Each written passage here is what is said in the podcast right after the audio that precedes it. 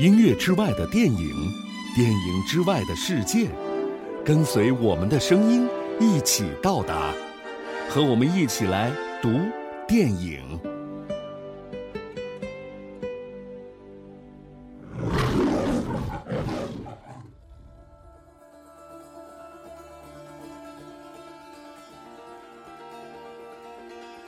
科幻电影，随着电影工业技术的发展，逐渐成为了目前一个炙手可热的电影种类。如果说硬科幻是科幻小说家们对于未来科技发展的预测的话，那社会科幻就是编剧们对于未来社会的一种尝试性的构想了。去年在国内上映了一部科幻电影《分歧者觉醒》。正好就是这样的一部作品。令人惊奇的是，在各大院线的海报上还给他加上了一个少年奇幻类科幻的头衔。究竟这部电影是奇幻，还是对于未来人性和社会的一种猜想呢？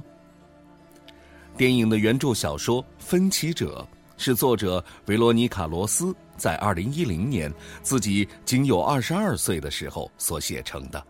而当时他还是美国西北大学的一名在校大学生，而书一问世便成为了《纽约时报》畅销书排行榜上的常客。小说用一个架空的时代背景，给我们描述了一个乌托邦式的社会。如果世界按照所有最美的特质划分为五派：无私派、无畏派、诚实派、友好派、博学派。那么，在这样一个近乎于完美的世界里，还会不会有杀戮、争端、夺权和暴乱呢？答案不言而喻，因为丑恶从未消失过，它只是被深深的隐藏了起来。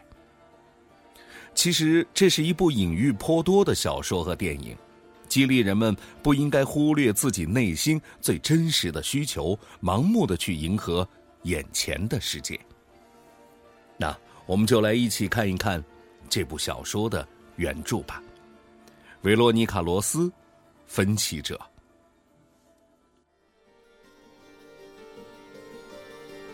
我们家有面镜子，就挂在二楼的走廊里，前面是带推拉板的。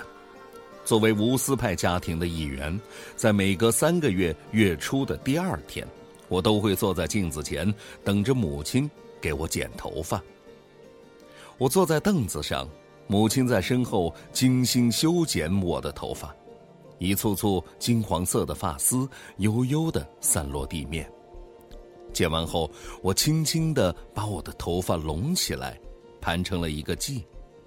当我在镜中触到他那冷静专注的神情时，心微微一颤。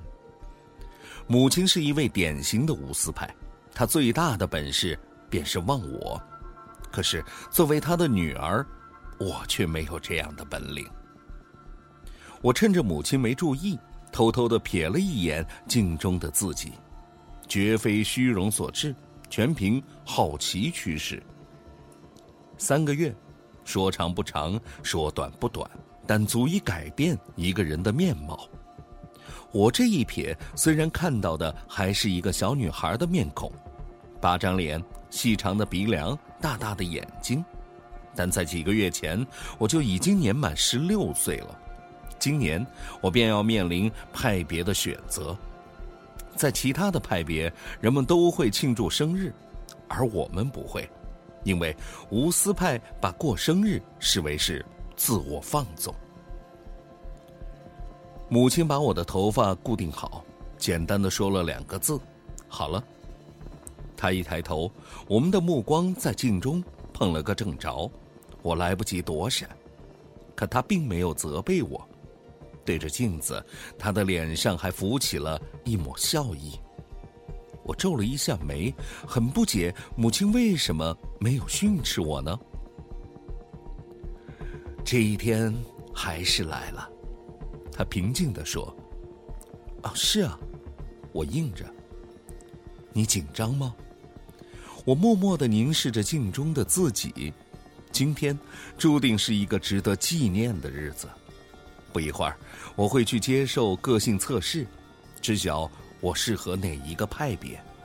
而在明天的择派大典上，我必须选择加入一个派别，经受重重的考验。这个决定将关系到我一生的走向，决定我是留在父母身边，还是远离温馨的家，背弃他们。不紧张，又不会影响最终的选择。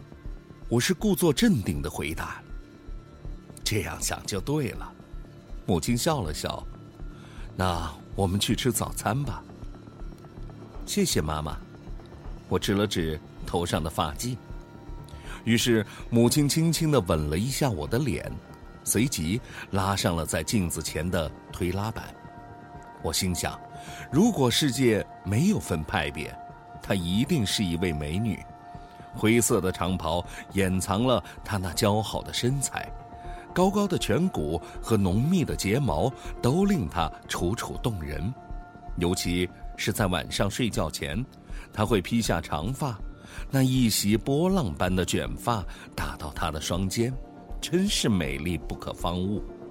可是，作为无私派的人，母亲必须隐藏起她的美貌。我们一起走到了餐厅。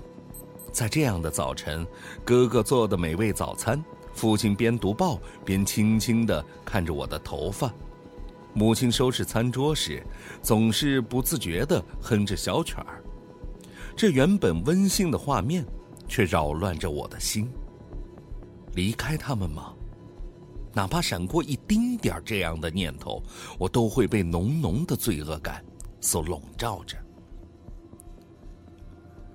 其实我本想告诉他，这几周来我一直在担心个性测试的结果中煎熬着，究竟会是无私派、诚实派、博学派、友好派，还是无畏派呢？